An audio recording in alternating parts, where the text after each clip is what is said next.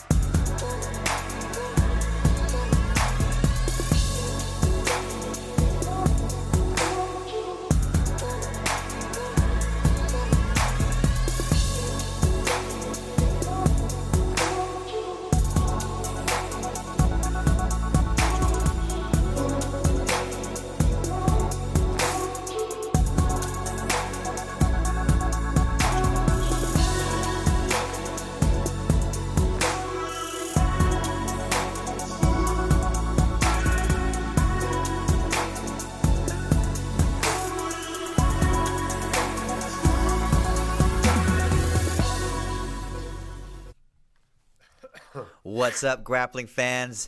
First episode of 2020 for Who's Number One. Very excited to be back. We hope everyone had a great holiday season there. Joining me today, we have Michael Sears here on my right. Ryan Smith there is in the back, and our favorite Canadian, Ricardo Amendolia, the voice of Jiu Jitsu, is calling in.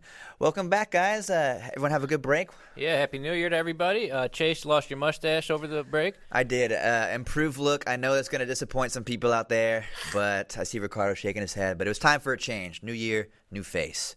But uh, welcome. So excited so disappointed. So disappointed in you, Chase. Anyways, we just opened up the show there with uh, one of the nomination videos for the Flow Grappling Awards. Uh, as you guys may have noticed, we are running those. We have four categories this year Best Male Grappler, Best Female Grappler, Submission of the Year, and Match of the Year. Uh, the voting period is open now. You can see all those videos on flowgrappling.com, and it will extend until uh, January 7th. That's next Tuesday. That's your last day to get your vote in, and the awards will be announced two days later on the 9th. So that is a fun time for everybody. On Fistful next week, right? The It's- awards go on a Fistful. It'll Yeah. be on Thursday on a uh, yeah, technically the fistful of callers time slot, which we're using right now. We've borrowed it because uh, no one was going to come into work yesterday on January first, but it's it's now the new dawn. We're back in the season, back in the studio, and uh, also some big updates occurred over the break. There, Michael, we signed a couple more matches for for who's number one. Tell me about those. Yeah, uh, so yeah, a lot's happened since we were back last in the studio before Christmas. Uh, we got our two main events, our, our co-main event, our main event for the uh, event. I'm very excited about them. We have uh,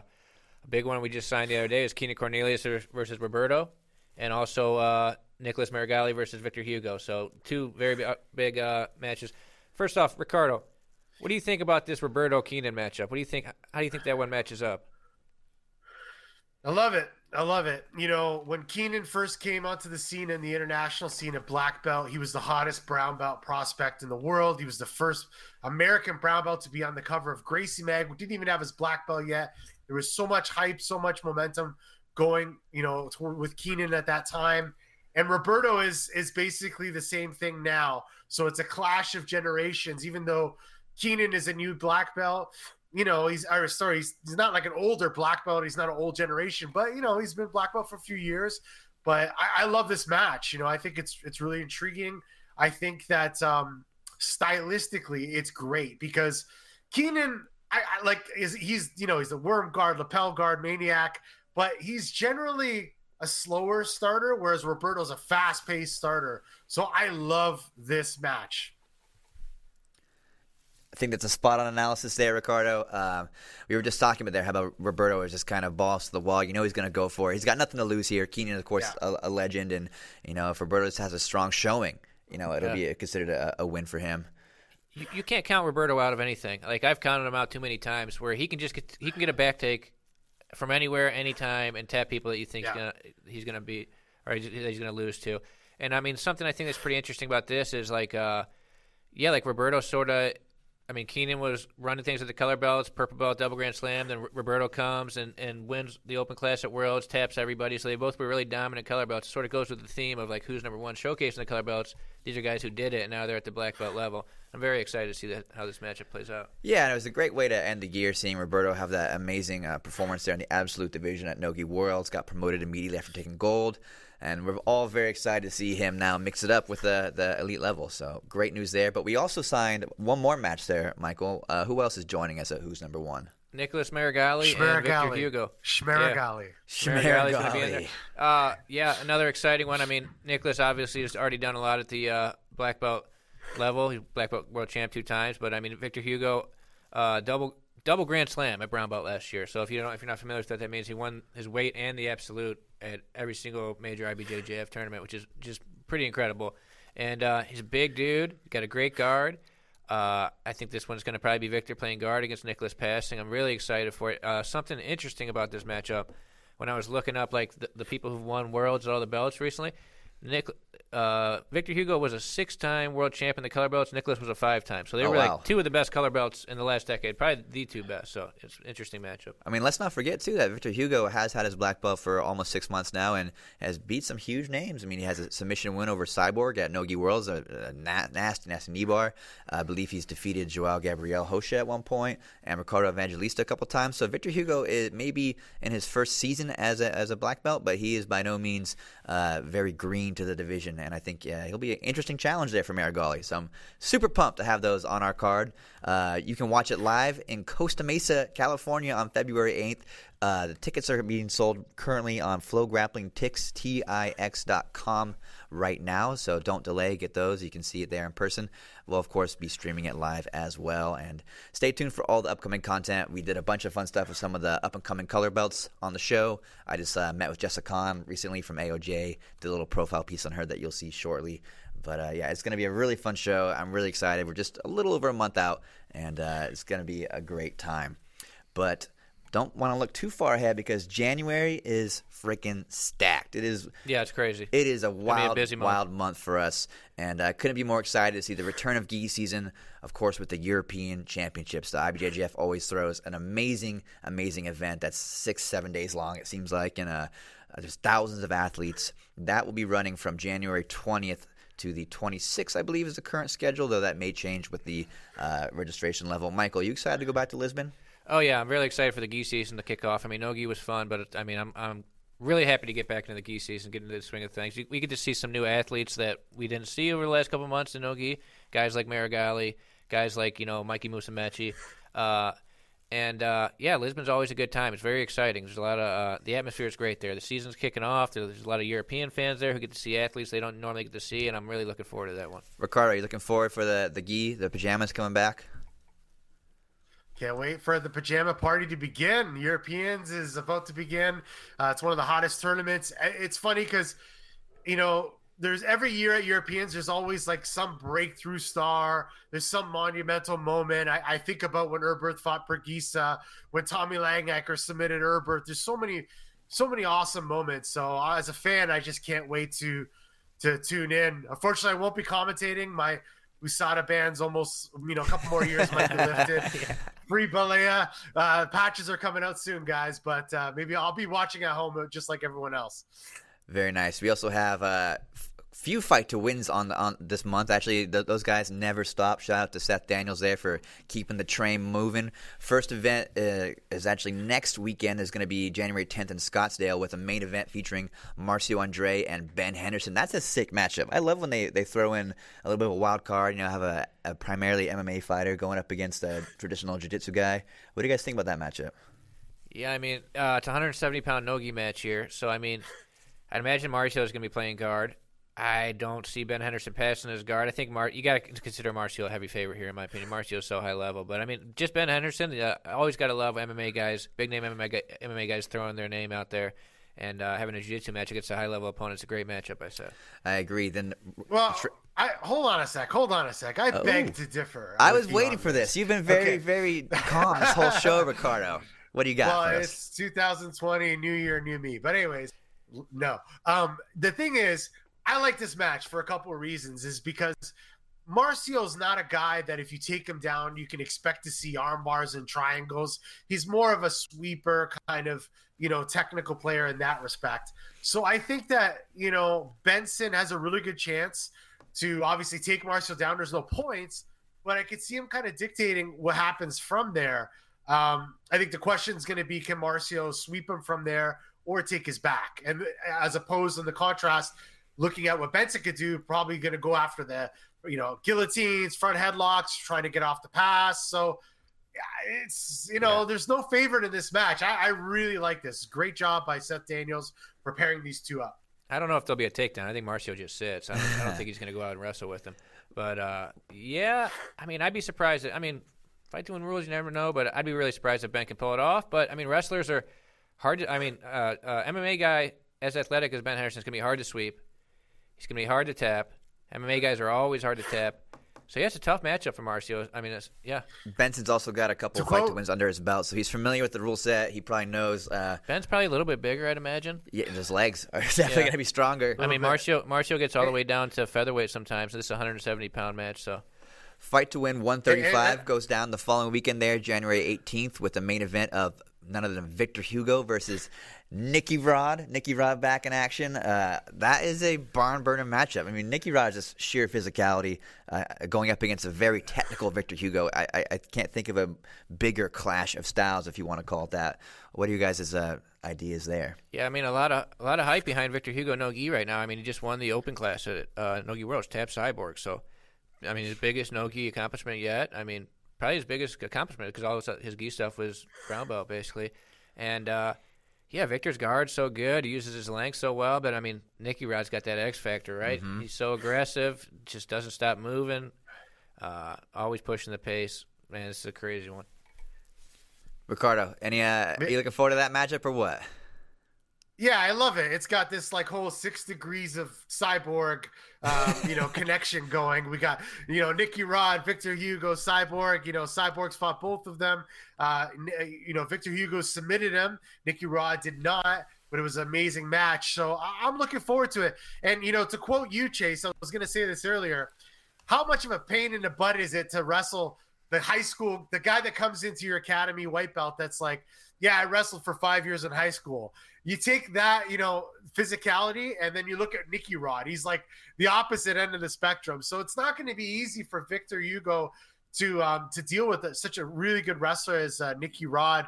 But not only is he a good wrestler, he's been training with Danaher and those guys there. So it's man, this has got fireworks all over. it. I love this match. When Seth said it, um, when he told us about it, I was I was you know I was super happy. I think stylistically they're they're very different. You know, Victor Hugo's not a big wrestler; he'll pull guard, and now we know he's going to attack legs. So, you know, Nicky Rod's better dot those I's and cross those T's because Victor Hugo is coming for something. Fight to Win rounds out the January schedule uh, on the 24th in LA at Fight to Win 136. The main event there is Gabby Garcia versus Gabby Pessanha. Now that's a crazy, That's crazy my, matchup. That's my favorite out of any of them. Like uh, I saw a lot of people online that uh, I guess don't follow color belts who are thinking it's a, a squash match for Gabby Garcia. Oh, no way. They're really underestimating Gabby. Pessanha. Is this a gi match or a no gi match? I- It's got to be gi. I would imagine. assume it's a gi Uh, match. but uh, yeah, Gabby Pessanha, you can't underestimate her. I mean, she's already proven. The women in the AJP fight brown and black belt together, and she beat Nathiely what twice, two or three times last. And Nathiely's uh, the open class world champion at black belt. yeah, and it was pretty Ga- one one sided every time. Gabby Pessanha was like double grand slam at purple, was like a match away from doing it at brown. Uh, yeah, I mean, if Nachieli went out and beat Gabby Garcia and fight to win rules, uh, Gabby Pessanha absolutely can go do it too. I'm really looking forward to this one. It's a clash of generations. That is a crazy matchup. Uh, and Fight to Win, of course, very, very busy. We're looking forward to seeing those guys back. But we have one more promotion actually uh, with an- another event here in January. Jits King is back. They're uh, based out there in Florida. The show will be taking place in Miami, January 24th. Uh, Will Tackett is back on the card. They're, they're currently looking for another opponent for him. But we have Boogeyman versus Enrico Coco. John Combs is going to take on Cody Steele. And uh, there's a great 16 man tournament that has uh, Keith Krikorian, Cade Ruotolo, Ethan Crelinsten, uh, even Andrew Tackett, Will's younger brother, is in that. That's a super fun event. So don't sleep on those guys. They're always uh, making some improvements to the show and developing into one of the best promotions there is today. So And, shout uh, out to Jits King. And uh, Wagner Rocha's daughter, I believe, is competing on it. I think Okay. Jasmine Rocha. Yeah, yeah, she's another uh, young up and comer. So keep your eyes on her as You well. gotta watch out for the Rochas. They're always dynamic and dangerous. Uh, he's got a, a young son Achilles too. That's pretty badass. They're a teenager, I believe. Yep. But anyways, that kind of takes us through the the uh, event schedule for January. It's going to be nonstop. This is the only weekend of the month where there's no events, but then it's it's crazy from then on out. We'll be very busy, very very excited. And uh, on that note, I think it's time to do a bit of a deep dive here with uh, my friend Michael Sears, who's written a preview for basically every single gi division, uh, male and female, at black belt.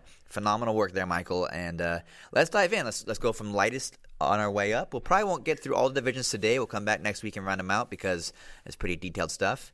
But we'll see how far we get. Um, let's open up here with the rooster weights, Michael. All right, yeah, gi season. Let's get it, man. I'm really stoked for this. Uh, yeah, let's start with the rooster weights. Caleb, if you want to pull up our preseason number one, Mikey Musumeci right there. I mean, yeah, one world. There's an easy one, but I think the big question here is: Is Mikey a rooster weight next year?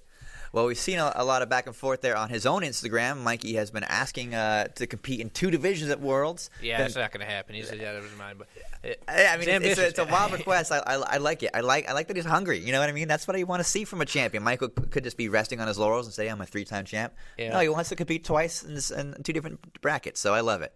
But um, that does make me think. You know that well, maybe he doesn't want to go to Rooster unless it's really worth it. You know, he can do two divisions. Maybe Light Feathers where he ends up. But um, I just hope we get to see Mikey more than he- once this year. yeah, Or or is he just playing mind games with the rest of his division? You know, he is. you know, with Caio Terra and those guys, they think they're playing 4D chess over there. They definitely go to the next I, level. I don't think he. I don't know if he can make it again. I mean, remember he pulled out of Pans like a, a day early because he was having trouble with the weight cut. He shaved his head before Worlds because he was so close on the weight. If I was him, just go light feather. I want him at light feather. It'll make things more exciting. But other questions here. Bruno Malfacini. Does he come back? I I, don't think know. I think Bruno comes back. That'd be I don't think he wants to end his career the way it ended last year at Worlds. I think we're going to see Bruno back in the mix.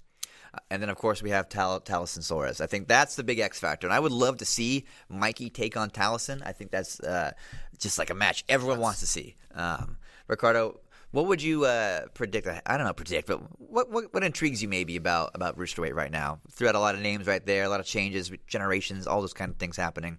Anything uh, standing out to you? We see Mikey here with his crazy you- footlock, by the way. Yeah, you guys said it. You know, uh, and Mikey is the match that I want to see. I think we all want to see. Um, you know, Thalison's just one of the next big things. At Black Belt is just, you know, we have that amazing documentary that Michael Sears. I keep saying it every time I'm on this podcast, but I really liked it. Uh, Michael did a really good piece on Thalison Soares. I recommend you guys watch that at home. And uh, Mikey, you know, we did the documentary on Mikey. For those of you learned a lot about the, you know, the mental, the, the mental side of what Mikey went through through some of his biggest events. You know, people we see these guys fighting and competing, and we don't consider a lot of the factors. And learning a lot about Mikey in that documentary he helps me appreciate how much of a true competitor he is. And I, I want to see that match, whether it's at Europeans, whether it's at Pans, at Worlds. It's got to go down. And if it doesn't go down, let's make it. And who's number one, the second edition? There we we go. got to see it. I like where your head's Yeah, at. Yeah, I mean, uh, Thalison is somebody that like we never saw him push. Or I mean, he went years without without losing. Right, blue, purple, brown, doing the Grand Slam every Yeah. single year. He's just running through the roosterweight division at the color belt. Now we're gonna get to see him up here at this at this next level and get to go against. I mean, we've seen him at, to have some tough matches with Hachini Barbosa, and Nogi World. I was going to shout out Hajni. That was the first match that Thalison didn't submit, I think, in Yeah. forever. You know, and He uh, lost to Bebeto actually at the Moscow Grand Slam. That's right. That's right. That, that was you know a lot of guys stumble when they first get out there. I think he's going to be contender for the title uh, by the time we get to Worlds. And uh, yeah, the roosterweight division is even if Mikey's not there, I think it's more exciting than ever with Bruno, with Thalison, with Bebeto, uh, a bunch of these guys, Kleber Souza. There's there's a lot of talent in that division right now, and I'm excited for it. You never know, Caio Terra. I was just gonna say we don't know what Caio's doing. He Yeah. could come back. Caio Terra, yeah, he could just not compete all year and just all of a sudden sign up for Worlds. You never know with that guy. So I I just want to give a shout out actually to the Rooster Weights because I feel like that division sometimes gets overlooked a little bit. You know, they don't get the, quite the love they deserve. But I, I think it's one of the most dynamic divisions today, and I feel like last year everyone was talking about the Rooster Weights, and that's that's just really exciting to me to see other divisions kind of step up and uh, you know claim a little bit of the action there, get a little bit of excitement going behind them. yeah, I think we're gonna have some big name roosters in for. Uh, for Euros as well. I know Thalison's already in there. A couple other guys. I uh, I've heard some rumors about some other big names getting in. So I think we're I think I think the Roosters going to kick it off right away in January with a tough bracket there. Any uh, any other storylines we want to dive into before we head on over to uh, the women's side of the Rooster Weight and light feather? Uh, yeah, I think that's just it. Like, what weight does Mikey go? I'm saying light feather. But w- w- besides that, I mean, if you get Bruno, ten-time uh, IBJJF World Champ versus Thalison this year, that'll be That's that- another dream match. Yeah, that'll be wild. It'll be a Yeah. class of generation for sure. All right, well, that takes us up, I think, to the biggest questions going into 2020 for the Rooster Weights. Where's Mikey going? What legends come back? And uh, what happens next based on those ramifications? Caio, Caio Terra's crazy, man. He's about about it. He might just jump right in there. You never know. He might not even train and just jump in and do worlds, and he's always a threat. So I'd love to see it. Moving on then to the women's rooster weight, which we've doubled up here with light feather, as a lot of times they are forced to kind of combine those divisions based on uh, level of entrance. Big story here is, of course, Maisa Bastos, uh, kind of the queen of rooster weights right now, you could call her. Is that correct, Michael? Yeah, I mean, she's just stomping everybody. She's just stomping her way through tournaments, man. She's beating up on girls. The only one that uh, was even close with her, really, like I mean, she lost at Brasileiro up at Life Feather. There was no rooster for there, but she won all the other Grand Slams, won the Abu Dhabi World Pro. She beat Rikako, uh, multiple-time world champ, in the final there, and uh, at Worlds. And uh, I think one storyline to uh, watch here is there's this girl Brenda Larissa who just got her black belt. This Alliance girl, she got her black belt from Fabio Gurgel. That girl in the brown and black mixed divisions last year I beat Maisa. I believe they were one and one against each other. Beat her, beat her once for sure. One of the AJP tournaments. as a brown belt. So now Maisa's got somebody who's recently beat her. Is going to be in there, and hopefully Rikako's back. And uh, yeah, but you got to go with Maisa. She's just looked untouchable in the rooster weight division in IBJJF. Just claimed gold recently. Yeah, recently. I saw. Sorry, go ahead, Ricardo. No, just watching her compete, um, watching her like her lapel guard and her, just her De La Riva reverse. Del- it's just every guard that she throws out there. It just feels like she's just so far above a lot of the other competitors in her division when she plays her when she, she gets that motion going when she starts whipping those lapels around and wrapping legs and arms and getting sweeps ready she just it's so cool to watch i was really impressed with her last year at a couple of the ajp tours i didn't really see much of her before that and then uh, got to see her in action it was super impressed She's got a really fun game, man. I was watching her final at Nogi Worlds, and uh, for someone so small, she has like incredible pressure passing. Yeah, well, she's the Unity style man. Baron, so Baron fun to Bolo, watch. Berimbolo from the bottom and pressure passing on top. She smashes people. Yeah, she's Absolutely. got just this amazing, amazing pressure, and uh, actually, it's kind of inspired my my 2020 jujitsu resolution. I want to work on my pressure passing, so that's a little shout out there to to my Sebastos. Did we ever show the Maisa graphic? I don't remember if we called it up. I think we did. I think Oh, I think okay, it came through. alright, yeah, yeah. Um, but at light feather, then we have uh, Male wait light wait feather? wait chase chase before we get before we continue you need to work on your Berimbolo defense oh, because I remember the last time I rolled with you, the Berimbolo got whipped out. So you better you better train up, boy. Uh, but we still have uh, some, some key names here in light feather. No, um, I'll go to male light feather is, is next. We want to hit. We want to hit. Yeah, yeah. bounce- bounce Okay, okay. We'll, we'll, we'll move on over then to, to male light feather. Um, Michael, lead the way. Then, what, what do you want to discuss first from the stacked light All feather right. divisions? We got our, our our number one preseason number one, Joao Miyao, the champ. But I mean, it was an up and down year for him, and it was this was a very very strange division in uh, 2019 where we saw closeouts in the semis. The world's uh, final was just closeouts in both semis and the final, and that's why I'm saying going into 2020, Mikey Musumeci, you are our only hope. Make this division great again. Seriously, we need somebody to come in there, shake it up. We got Gabriel Souza and Alex Sadre and some guys who have beat Joao this this last year, but at Worlds, it was four Cicero guys. Now you're putting into the mix. Pato's going to be in there. Pato's just as good as Just, just another one. Yeah, He- yeah. he- he- Pato uh, did a did the Grand Slam at Brown Belt last year. Now that's another Cicero guy. So there's gonna be five of them.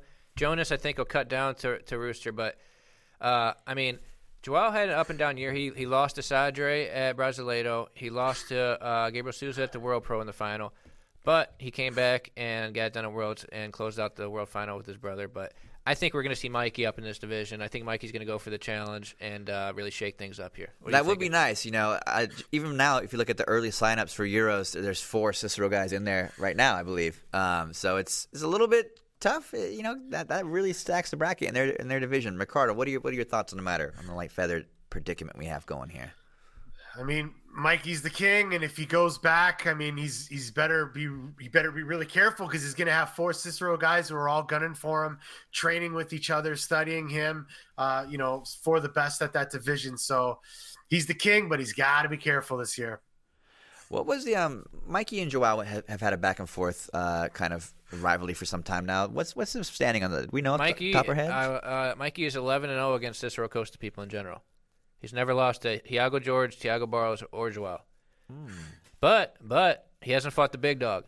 He hasn't fought Paulo. okay, so that's, that's the match then. Paulo, I mean, something that you gotta you gotta bring up when you're talking this division is uh, Paulo just had apparently, from what I hear, had knee surgery. Oh, he's gonna, really? He's gonna miss most of the season. Uh, pe- Oh, I had no idea. That's some- disappointing. someone told me he's gonna be back for Worlds, but so I I think we'll probably see Mikey versus the rest of the Cicero team, and then maybe Paulo comes in okay, as the World Championship. I want to see Mikey Paulo. I really want to see that one. I've been waiting a while.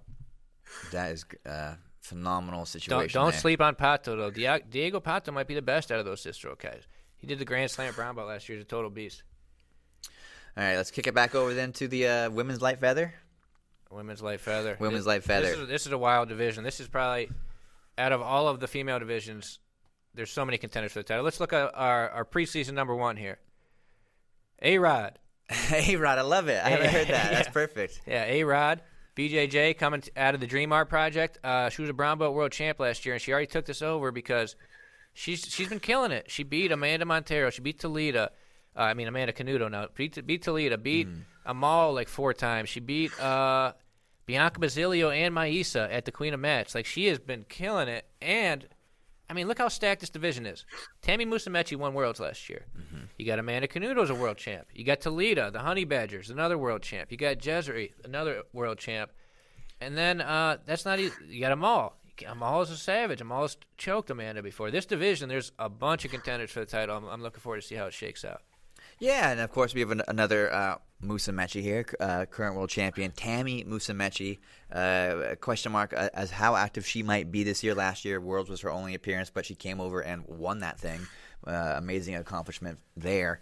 So uh, I'd love to see her back in action as well, but you never really know. Yeah, you don't get. Uh, she's not. She's not going to compete as much as the other girls. But hopefully, she shows up at Worlds to try and defend that title because it'll make things more interesting. Toledo was looking on fire at the uh, uh, Nogi Worlds. Nogi Worlds there, yeah. Yeah, I mean, Yeah. Honey Badger. What are you thinking about the Honey Badger next year, Ricardo? she just keeps i'll say it again she keeps impressing me every every year you know she doesn't train with um you know a big team she's in alliance but she's not training at Fabio Gurgel. she's teaching in florida at uh, another academy so you know she just has all the tools to become one of the greatest female grapplers of all time but a-rod a-rod's got the tools as well Hey, a-rod she got a cool nickname. you guys got to watch. She's got the cool nickname. Um, she's just got the look. She just knows what she's super confident. And coming out of that Queen of Mats winning, she had some big wins over there. She beat Bianca Basilio. Who else did yours? Maisa, she beat me. Maisa there. Maisa. Yeah, so she's got she's got all the makings of uh, one of the next big things as well. So guys, keep your eyes on A Rod, Anna Rodriguez from Alliance at the Dream Art Academy, pupil of Isaac Baez. She's gonna be the next big thing. Let's see an A Rod versus Tammy match this year. yeah, That's, what I want to see. That's basically uh, her and Gezary are basically the only ones that uh, A Rod hasn't beaten yet. I mean, Anna is uh, she's one of these athletes that it's like mentally she's on that level. I just feel like she's in tune, she's focused, and she has that confidence that she's going to step right up to black. I mean, she's already proven she can't. I think she's going to step right up to black belt and uh, contend for that world title. It's funny. Uh, you talk about the laser focus. She put a post on her Instagram the other day at her at brown belt or purple belt, and she kind of made a comment like the same focus as I had back then. I was ready to go against the black belts, and I am now. So yeah, she's she's determined. She's not intimidated. She went out there, like I said, she fought some of the greatest black belts in her division at the Queen of Mats, kicked ass, and took names. A Rod, watch out for her. actually, th- th- your comment there uh, just stuck a little memory of mine where I was filming with Jessica Khan, and she's now, of course, a brown belt, Yeah. looking forward to competing in AJP Yeah. to take on the black belt. She says she's fired up to take on some black belts, so I just want to throw that out there. Love She's it. somebody that we probably should have mentioned in Love the it. Rooster uh, season preview, just because. I mean, at some of these events, Jessica Kahn's going to be in the mix. She's be going to World Pro, that's the idea. So, yeah, she'll she'll be in the mix. She'll fight Maisa there, 49 kilograms. All right, what do we got next? Men's feather. Men's featherweight, and the divisions get- definitely get a bit deeper here as as we go up in the size a little bit. Uh, of course, we should start with our preseason number one, Mateus Gabriel from Checkmat. Uh, had an amazing, amazing run his first year at black belt. Submission win in the final over Marcio Andre. Yeah, one pants, two beat Jamil in the pants final. Yeah, what can you say about this kid? I mean, he's absolutely incredible. Really, really fun to watch. Really dynamic game. Had a good run at Spider too. He's a submission hunter. I mean, he tapped Marcio Andre in the world's final. Who does that? Uh, he beat Jamil, the, who, the returning world champ at Pans in the final.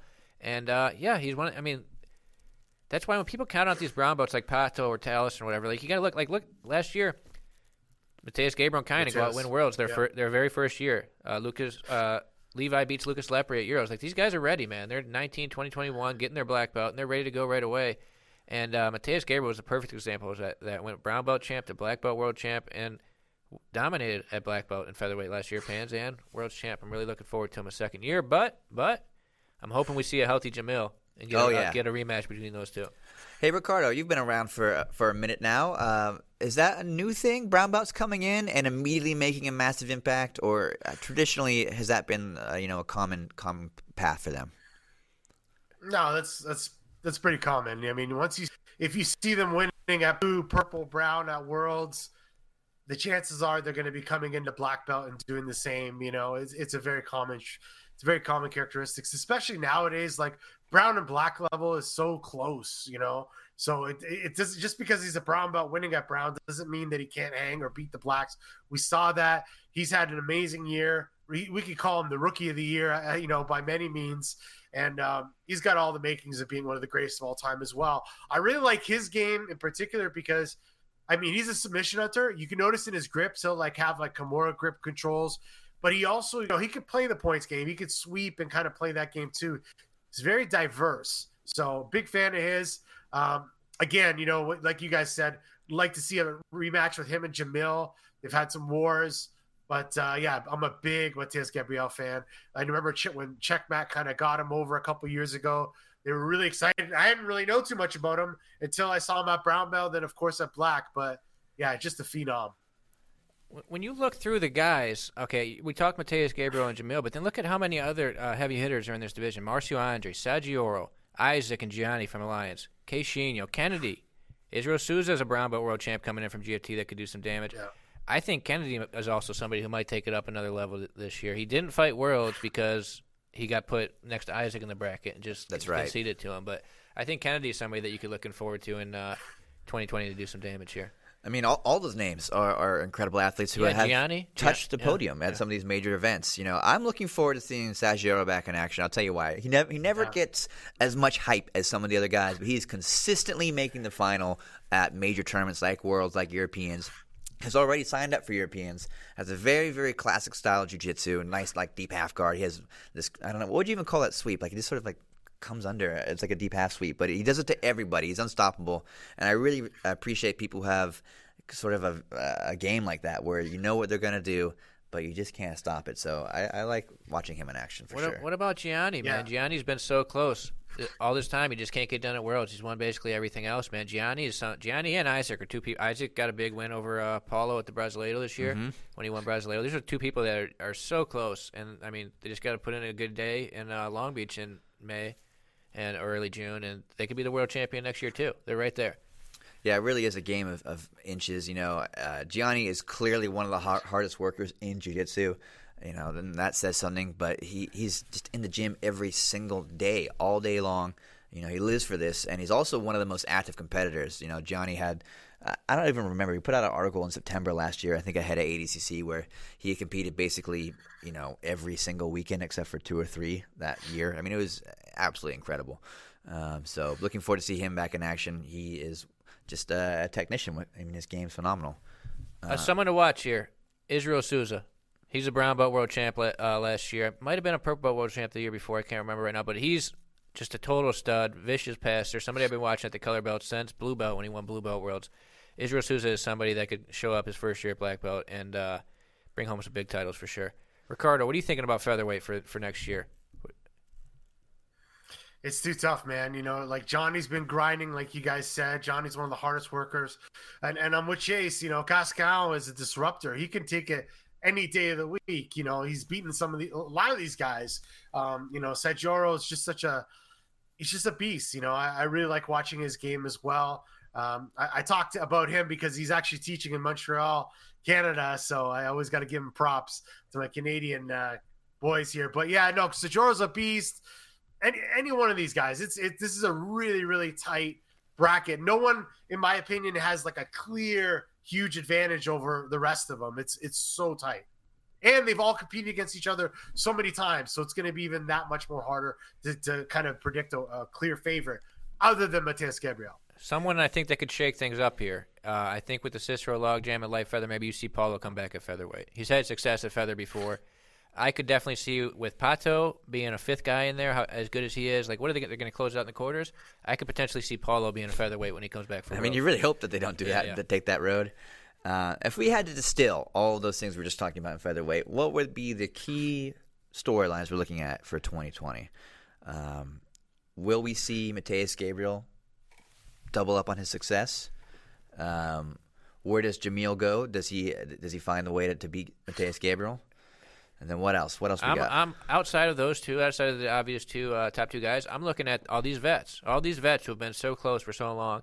Uh, Sergio or Marcio Andre, Queixinho. Like, can one of these guys get it done?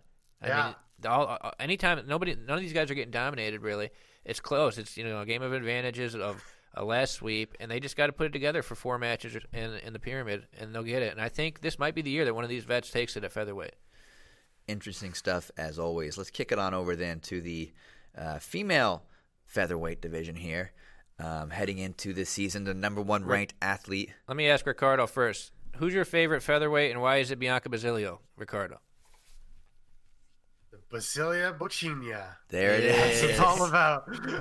no, I just, you know, like she's my favorite because her personality, you know, like her gameness that she brings. Look at that picture, her biting that metal. She's just such a, uh, it's just an awesome competitor to watch because she's a true submission hunter. She goes after it. How could you not love this girl? She did that huge throw on Tayane Porfirio years ago, you know, yeah. that went viral on the internet. It's just she's got all the makings of being one of the biggest stars in the the sport. And um, you know, not just that, not just her technical ability, you know, it's so cool to see her big smile every time, and she'll it's it's hilarious. She'll go win or lose. She'll lose a fight. She's just like you know smiling, and it's just she's just She's a ferocious beast on the mat and a smiling sweetheart off the mat. She's one of my favorites for sure. It's no well, secret. This division was sort of wild last year because, as you see here in the video right now, Anna Schmidt got the decision win over Bia in the uh, World's Final. Anna Schmidt won, but like Ffion tapped yeah. Anna Schmidt at Brasileiro.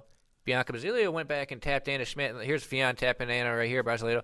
Bianca Basilio went back and tapped Anna at uh, BJJ Stars. Mm. So they've they've been back and forth. Schmidt took the world title, but it's like it was Ffion or Bianca Basilio's division all year all year long. Yeah, I, I feel like we see a little bit more uh, ups and downs in, in, all the women's divisions, where you know it's a smaller pool and they're all facing each other so regularly. Where I mean, man, that must be so frustrating in some sense to to have that kind of rival that is going to be there every single event but it does make things interesting for us uh, at home, for us viewing the matches. I mean, Bianca Basilio, she's just breaking girls' legs. Almost every time she goes out now, she gets that footlock's may, maybe the most automatic move in jiu-jitsu right now. Here we see her doing her little flip after uh, winning the World Pro, but yeah, she's vicious with that footlock, and I think she's somebody who just really, uh, she just turned it around this last year. She was up and down. She was yeah. doing lightweight a lot and losing to Bia Mesquita before. She dropped to featherweight, and I think that was the, the right weight for her. And I think she just really figured things out. And I, I think going into 2020, you got to be thinking Bia Basilio is going to be running this, but you can't get out Ffion. Absolutely not. Definitely cannot count oh, Ffion. Yeah. The, the fire starter, the upstart. You know, last year was an amazing breakout season for Ffion. Uh, had some big wins at Europeans. Uh, qualified for ADCC. Looked great all year long, and uh, I love her her tenacity as well. She's ferocious. She's out there killing girls as well. Yeah, I mean she's she's tapped some really big names. I mean, she's uh, in their series so far. She's Basilio's three and one against Ffion, but Ffion has has been beating everyone else. Like she was so close to getting the Grand Slam in 2019. It was just Worlds, just the footlock at Worlds was Mm-hmm. all that kept her from getting the Grand Slam. So I mean, th- that was only her first year as a black belt. I mean, So- let's not forget even- that that armbar at ADCC over Bia Mesquita. Yeah, I mean, that, that that's a Hall of Yeah. Fame moment. You know, you could put that up there with the greatest moments in jiu-jitsu. Um, just And even um, even at even at World Pro when she fought Bia Mesquita, sorry to interrupt you, but that was a tough fight for Bia. You know, Bia wasn't dominating from start to finish there. Ffion gave her some trouble. You know, that was you know, and she had an amazing year. So you know, look out for Ffion, and she's pretty hilarious too. If you guys follow her on social media, she's pretty funny. Yeah, Ffion's a super fun athlete to, to, to work with. You know, she's very, very friendly and just a savage on the mats. I feel like that's a common theme there eh, for, for the women's divisions. And uh, yeah, You I got I- some tough Checkmat girls in there. Antunes might be in the mix. Uh, Natalie Ribeiro, Yeah. really tough. I Nogi mean, world champion. Yeah, I mean Natalie Barrow beat Bianca Basilio at Worlds a couple years ago, Mm-hmm. and uh, I believe 2018 took her back. So yeah, there's a lot of girls. that And can Karen, uh. I I believe Karen ta- uh, submitted Bianca a few or maybe a year or two ago. Yeah, so Pans, Karen Tunez, you can at Pans, right? So Karen is another one of those ones you can never count out. Uh, we talk about her super aggressive submission on her, goes for flying triangles. I saw it. She had a really slick match that just came up on IBJJF, and uh, she did a fake double leg to a flying triangle after. It was beautiful, beautiful job. So she could disrupt anyone. She has, you know, we're talking about Bianca Basilio. She doesn't just have a win; she has a submission win. So she has just as good a chance of winning and dominating that division this year as anyone. Yeah, you know, it, it's um, it's funny that that uh, Gracie Umaita has a reputation for a super strong women's team. So does Atos, but Checkmat might be contenders. I think they might have even won the team title at Nogi Worlds for for the women's division. Um, I believe it. Yeah, they got a lot of maybe good girls. maybe Ryan can check that out from back there. Nogi Worlds team title for the women for black belt. But, They got um, Kaká, they got uh, Raquel Canuto, they got And- Beta Toscano. They got a lot of good girls coming from Checkmat. you know, of course, Michelle Nicolini flying Yeah. the checkmat banner. So they do have a really strong uh, women's team there. But a couple more names that, that jump out here at featherweight. We have some dark horses of the division. Heather Raftery, uh, Nogi World silver medalist, had a great showing there against Toledo uh, in the final, even though she didn't take home the W. Looked really good. And then uh, Ray Alexander from TLI is another regular competitor who can mix things up on the right day. A lot of a lot of good stuff happening in that division. Very very busy, very competitive. Um, maybe one of the deepest talent pools I think out there. Should we move it right along, then, gentlemen? Male lightweight. Let's kick it over to the it. male lightweight. What are the biggest stories, Michael, from the male lightweight division here? Uh, Lepri, does he come back? I mean, you got Levi had a, had a great year. Sort of stumbled uh, near the end. He he tore it up in the beginning.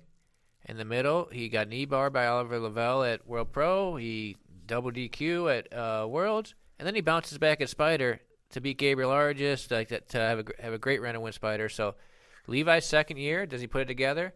I mean, Lucas Lepri, obviously, you know, six-time world champ, the heavy favorite. He's coming back, and uh, you know, Lucas Valente and Renato, Renato Canuto are obviously studs, but I think somebody to really look out for here is Jonathan Alves at AOJ. I think he's somebody who first year could do some, really do some damage. Man, Jonathan um, didn't have the the results he would have loved at Spider, but he opened up as strong as you possibly could with a submission win over uh, Jamil. There, that was one of the craziest starting rounds I've ever seen at a tournament.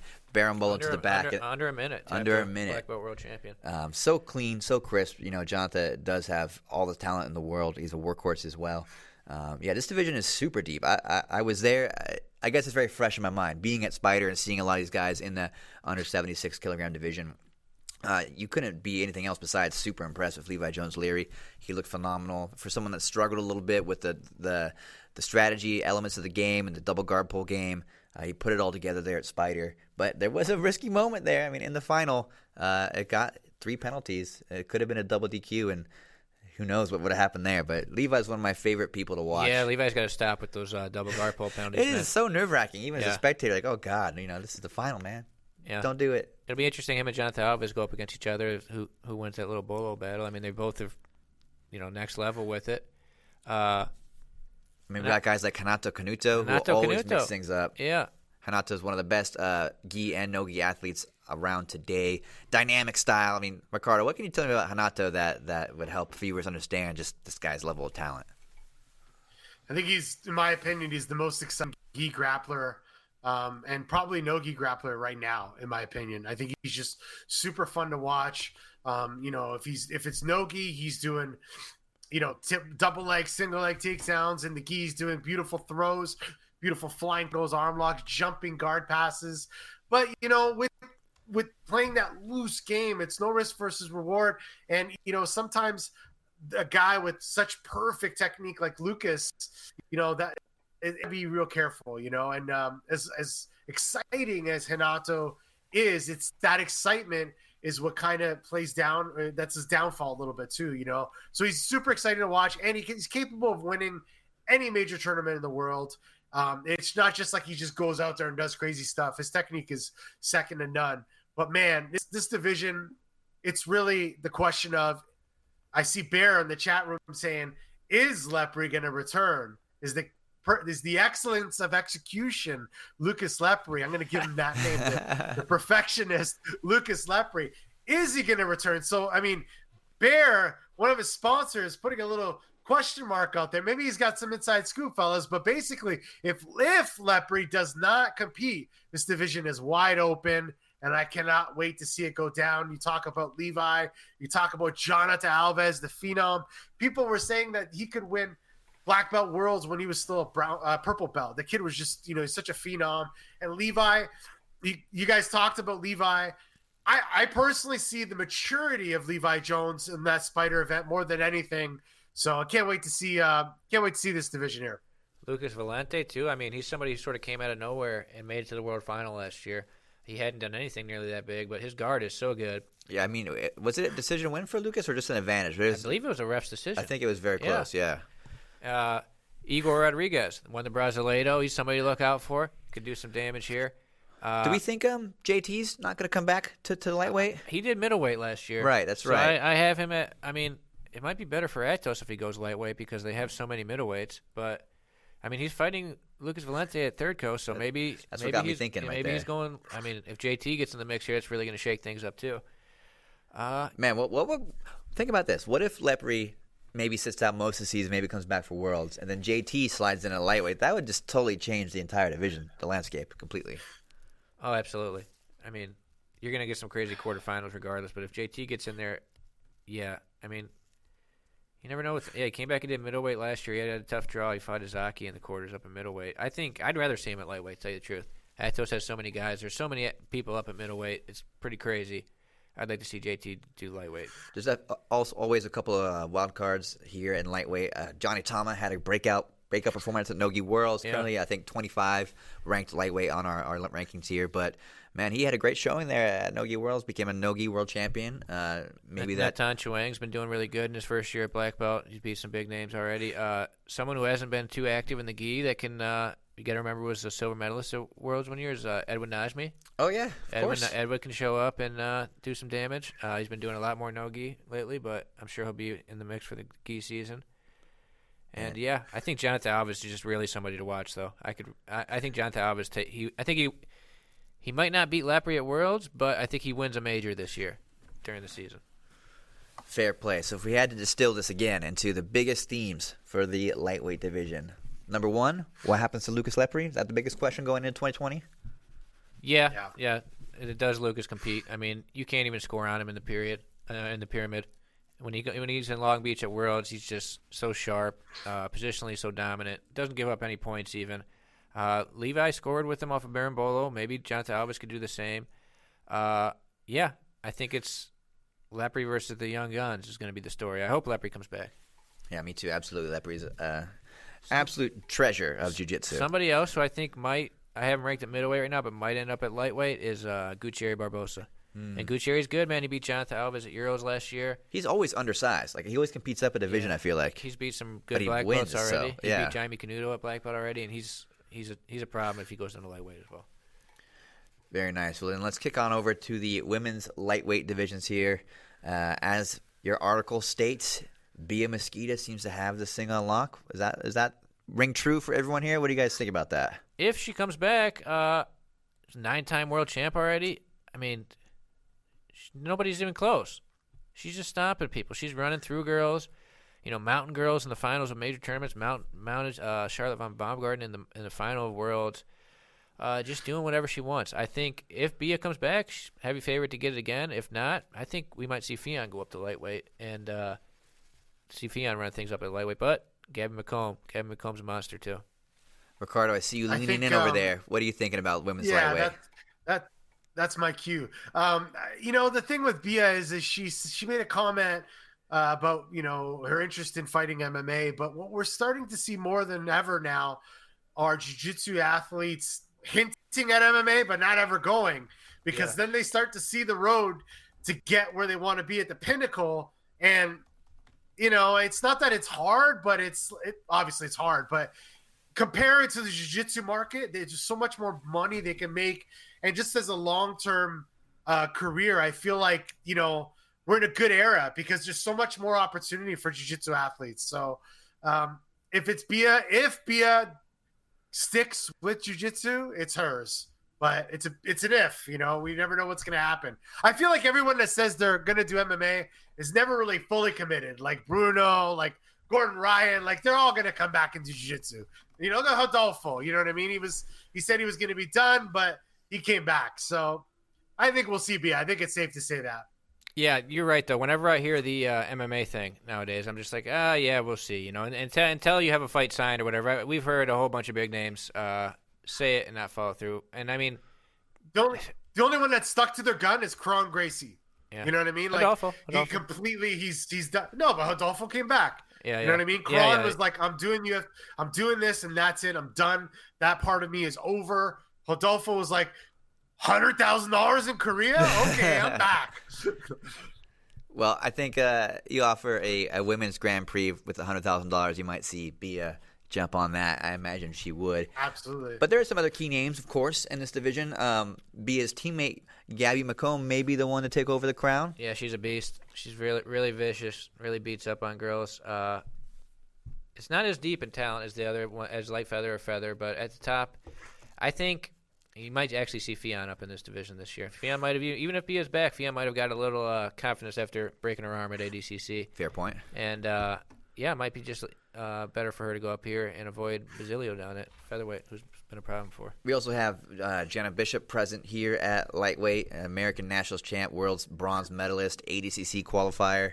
Um, Jenna Bishop is one of the top athlete, American female athletes uh, today at black belt. Always mixing things up, looking tough as usual. And you mentioned um, Charlotte von Baumgarten. Man, she is really hard. She she is really tough to deal with out there. She gives girls hell.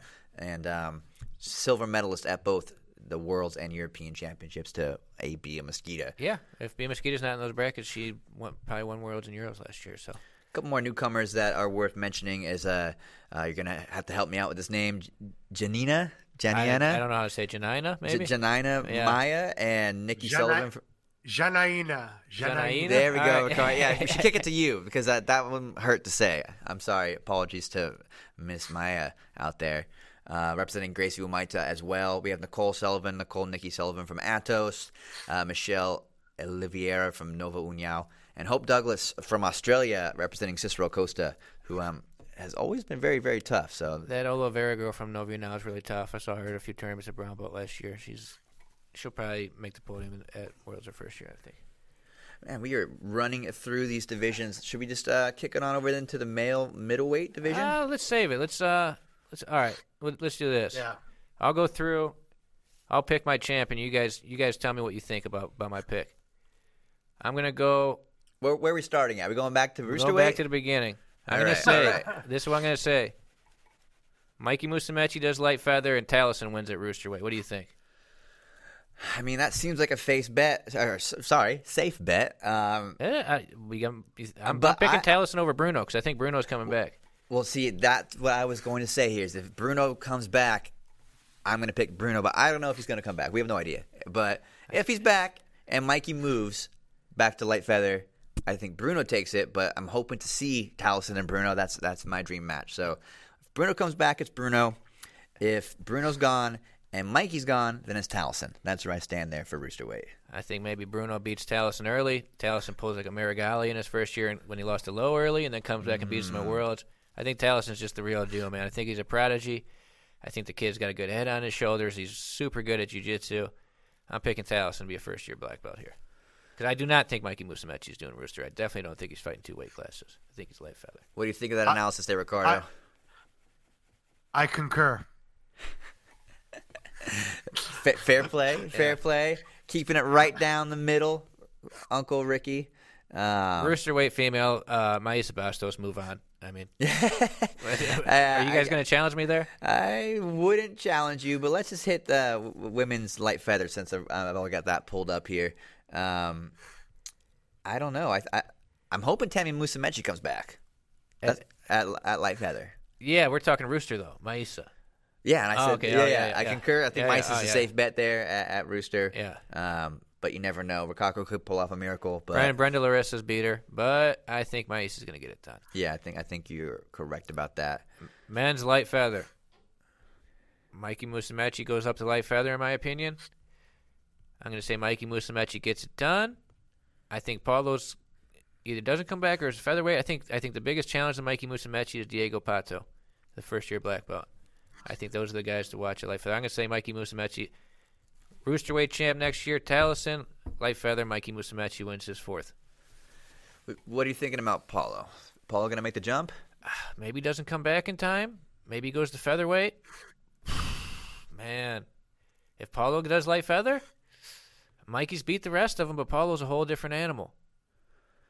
I think that's fair. You know, and if Paulo is indeed If getting Paulo goes some- light feather, I'm picking Paulo. I'll go. I'll go with it. But Okay. I think he goes feather, and I think Mikey wins light feather. I was gonna say you mentioned maybe that that Paulo might be undergoing some surgery. Have some time off the mats. That might have him bulk up a little bit. He bit. probably needs a few surgeries. yeah, Uh, those guys are banged up. Uh, what do you think? Uh, that that's an intriguing matchup. If we get Mikey and Paulo, what do you think, Ricardo? It's never happened. Mikey's had the number of the rest of the guys from Cicero, but Paulo, he's he's the big dog over there. Ah, that's a tough one. That's a tough one. It's so yeah. I, I don't I don't have an answer for that one. I you know I kind of I feel like Mikey's the right answer there. You know I think just just on a tear, just doing so good. Um, you know the time off for Paulo is definitely going to be a factor. So I think it's I think it's Mikey. Yeah, Mikey mentally is uh, he's there, man. He just flawless. I mean, wins worlds every year. I mean, he didn't lose a single match in 2019. All right, so I'm going with I'm, I'm going with Mikey as my light feather champ. Women's light feather. Oh, it's a tough one. We got the Honey Badger. We got A Rod. We got Tammy. Who else is is oh Amanda? Amanda, maybe Gezary. I mean, at the wild card, Gezary. Amal, Amal, uh, Amjahid. That always is, is a tough battle for anyone. I think Amal sort of counted out because she didn't have the best year last year, uh, but she's beat beat a few of these girls before. I wonder if she could make rooster weight. I feel like she's not that big for the division. I hope so. If Amal can make, I mean, I don't know. Rooster. So Maisa had to cut half her hair off to make rooster It- weight. Like really small. I think it's 125. I don't know that isn't kilograms, but you have to be pretty dang tiny. it's probably lower than that. Like 125 is like rooster for male. Rooster female is lighter. Let me let me look it up. Uh, I'm gonna go A Rod. I'm taking A Rod to get it done in her first year. I think I think she's in the zone, but she's gonna have a tough route. She's probably gonna have to beat three black belt world champions to get it done in Long Beach. Yeah, I think the match to make there is Tammy Musumeci versus Anna Rodriguez. You know, um, Tammy beat what was it, three world champions on her way to the world title after not competing for a whole year. Um, but you have to you have to think that that a layoff counts for something. You know, Anna Rodriguez is hyperactive, competes as often as possible. Uh, that may give give her the edge going into the world championships. Rooster for females is 107. 107. Yeah, yeah, I was a bit off there. With- with the gi 125. oh yeah, my god, that is very small. That's what I'm saying. Maisa is really tiny, and she had to cut half of her hair off just to make weight at Nogi Worlds for Rooster. So I mean, 107 pounds. Man, that makes me feel like a giant. But anyways, um, Anna Rodriguez is definitely, I think, a, a safe bet. But I'm hoping we see Tammy back because that's the match I want to see. all right, now we going on to uh, men's featherweight. You got Mateus Gabriel, you got Jamil. I mean, Jamil's had health issues and stuff. Uh, he took a bad loss at Spider, but it was to a lightweight. You got a bunch of vets out. You know what I'm saying? What are you saying, Mike? I love Mateus Gabriel, but I'm saying Gianni gets it done finally. Gianni's been so close. It's just Worlds has been the time where he hasn't got it done. I'm going Gianni Grippo, 2020 World Champ. Ooh, that's a bold call. I like not? that. Gianni's won a lot of stuff, man. I like it. No, he's hit the podium so many times. He's this close, you know. Um, and he, like I, like I was saying earlier, one of the hardest workers. I think the money's got to be on Mateus Gabriel. You know, he, he's had f- amazing first year. He's a submission hunter and um, has beat some of the very best guys in this division. Looked great against people that fight a division heavier, such as Levi Jones Leary there in the Spider final. Um, yeah, I, I, what was his record at, at Purple and Brown? It was like hundred wins and zero losses. Like Mateus Gabriel? yeah, we put out an article a little while back, and it was some insane statistic like that when he was still up in Dallas at Checkmat with uh, Professor Kaiser, and um, yeah, he was just a, a phenom then, phenom Yeah. now. I think think he's gonna do it again. If Jamil comes back healthy, I mean, you uh, can't count out Jamil. But I'm going to go with one of these vets. I'm going Gianni. What do you think about me taking Gianni to win this weight class, Ricardo? Think I'm an idiot? No, I don't. I don't think you're an idiot. I don't think you're an idiot, but but I got Mateus. It's nothing Yeah. to you know. It's- hard to I count on Mateus. Feel like feel like uh, it's just his year. You know, I think uh, like I said, he was rookie of the year last year. Just amazing technique. He's so well rounded. He could play. He's such a versatile guard player. I think it's Mateus Gabriel. I think he's one of Checkmat's elite level competitors, and uh, I think it's his. You know, the guys at Checkmat are telling me so much about him. Um, I believe it. I've seen it, so I believe it. I think it's I think it's Mateus Gabriel. Yeah, I, I'm tempted to take Paulo at feather just because I sort of have a feeling he's going to go that way, but you don't know with coming off of an injury and and uh, you know jumping into the season late. Uh, you know you you don't know how he's how ready he's going to be. How he's going to react. When he's Paulo Miyao, he's a beast. I mean, he'll probably come back really early and be all right. But uh, yeah, I'm just that's what I'm worried about with Paulo. And then we have uh, women's featherweight, right? We haven't done that one. Haven't gotten there yet. Who are you picking? The Footlock Machine, the Bocina Queen, Bianca. Basilio. Who are you gonna go with? Ffion's so good, but it's like uh, Basilio's got her number. Basilio's three and one against her. I mean, first thing first, Ffion's just got to keep her feet away from uh, Bianca because Bianca's uh, hit her with a, with a straight ankle, hit her with a toe hold at ADCC. Uh, yeah, I, I'm gonna say Bianca Basilio. I mean, gets her first world title in 2020. She hasn't got it yet. I think Bianca Basilio gets her first black belt gi world title in 2020. I think it's her time. I'm gonna go ahead and agree with you. She's consistently so good. Uh, maybe had her best year ever last year, um, winning ADCC. She's got all the tools to get it done. I feel like she's hitting the prime of her career now, and uh, I think it's her year as well. That seems like a smart choice to me. What do you think, uh, Ricardo? What do you think Ffion's got to do uh, to beat Bianca? How do you think? What what game plan do you think Ffion needs to use to to avoid those leg locks and beat Bianca Basilio next year? I think you know she just got to be first in all aspects. I think uh, the issue with Bianca is she's so good at takedowns. She takes you down and she's on top. She'll grab your foot and snap it. If she pulls guard first, she'll play De La lop you to the side, and then go for the Bocchini on the same slag. So, you know, you, you got to be first with her. And I think that the the people who are first against her, like Bia Mesquita, um, if you look at how they've done it, I think that Ffion needs to take a page out of that book. You know, pulling close guard, going for the arm, going for the back attacks. That's the way to do it. You know, you eliminate the threat of the footlock at all costs. You keep her nice and closed, and you attack the back, you attack the neck, attack the arm. That's that's what I would vote. If I was a strategist of any sort, I would say go for that strategy. Bianca Mesquita laid out the plan how to beat Bianca Basilio. These other girls are just not sticking to it, and that's why they're getting caught. And that's why half of them, when they go raise Bianca Basilio's arm at the end of the match, they're not even standing there because they've been off the mat because of the EMS Yeah. because their foot's busted up. So It is brutal. Taken off on a stretcher. Yeah, Yeah. it's uh, Exactly. Bianca. Yeah, and then Bianca's Exactly. just you know jumping around, happy little girl, and she just broke somebody's leg. Yeah. nicest person in jiu-jitsu. Kind of terrifying if you think Yeah. about it. Yeah. But uh, male lightweight. All right. As tempted as I am to go with one of the up and comers like Levi or Johnatha Alves, you can't, you can't pick against Lepri. If Lepri comes back, it's his division. I'm gonna go with Levi. He's done it once. I think uh, He you beat, know he beat Gabriel Arges at Spider too, though, which is wild. it is wild. He beat the middleweight world champ. And so I, I think uh, beat the middleweight and the featherweight world champ. I think Levi has all the talent, all the tools. Um, he plays a risky game plan, which has gotten into trouble, and he continues to push that line every time with the double guard pulls. Um, however, if he's able to overcome that predicament, then yeah, I think he, he could pull it off this year. We'll see. But Lepri's so good, and you know I feel like you catch him once, and that's it. I mean, and when I say catch, I mean you, you get the the advantage. Like it wasn't really much of a. Alright. It's a small catch.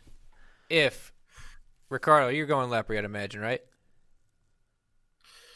As the uh, your former president George Bush once said, uh, f- "Fool me once, uh, shame on you.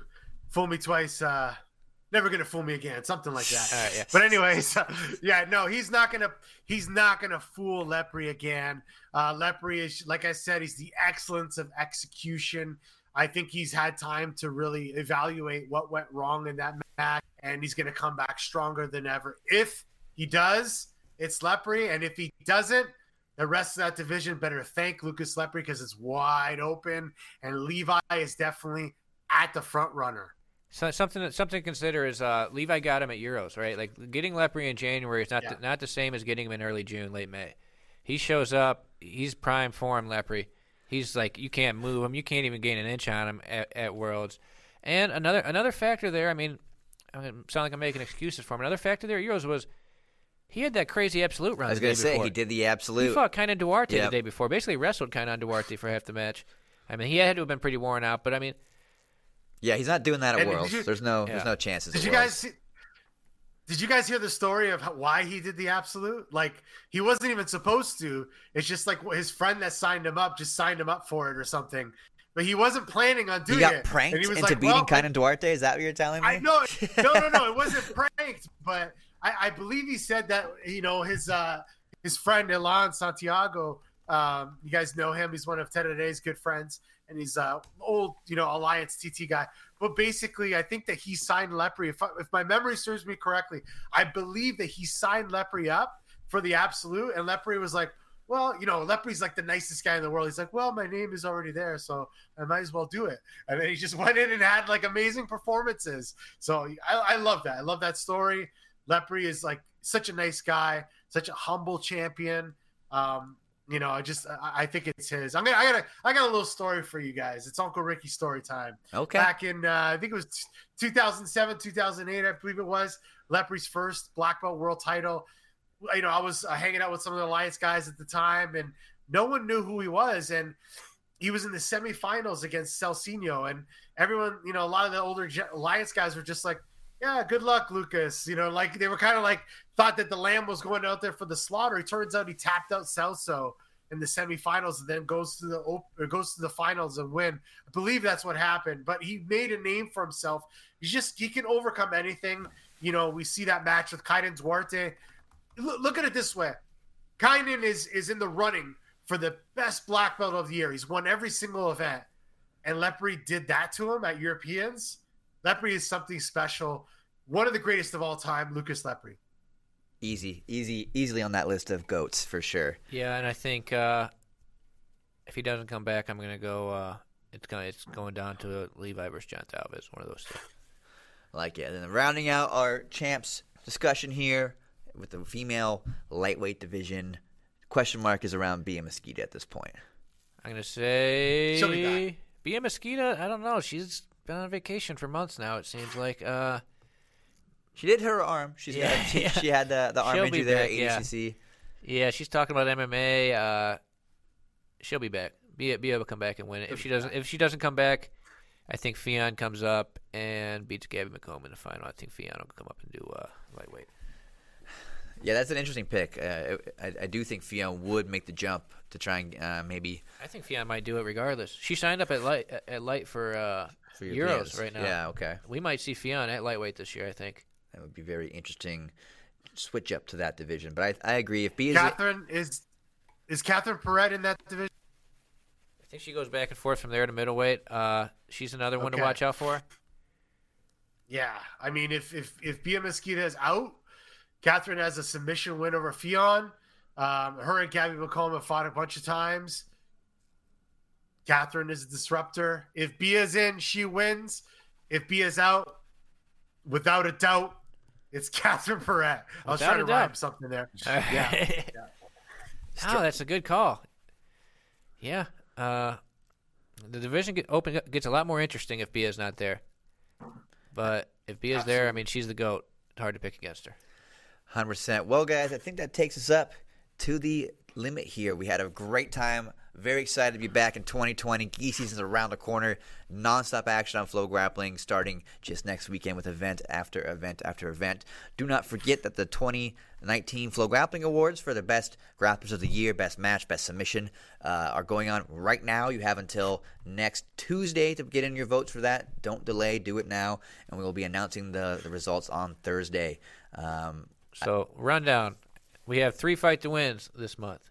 134, 135, 136. All of them got really good main events and some other good matches. Euros for a week at the end of the month. Jits King is coming. Uh, we have who's number one? February 8th, Costa Mesa. If you're going to be out there for kids, pans, or whatever, who's number one the event? Flow Grappling Tix, TIX. We have Keenan Keenan Cornelius versus Roberto Jimenez, Nicholas Meregali versus Victor Hugo, and then 12 or 13 fights with the best color belts in the world. Uh, I picked some really exciting color belts to go out there and fight. It's going to be a great one. You should come check it out. All right, guys. Well, Ricardo, thanks for calling in from the Great North. And uh, we will see you guys at our normal scheduled time next Wednesday. That's uh, at 11 a.m. EST. And then we'll, we'll catch up then. So have a great rest of your week. Happy New Year. And we'll see you guys on the next show.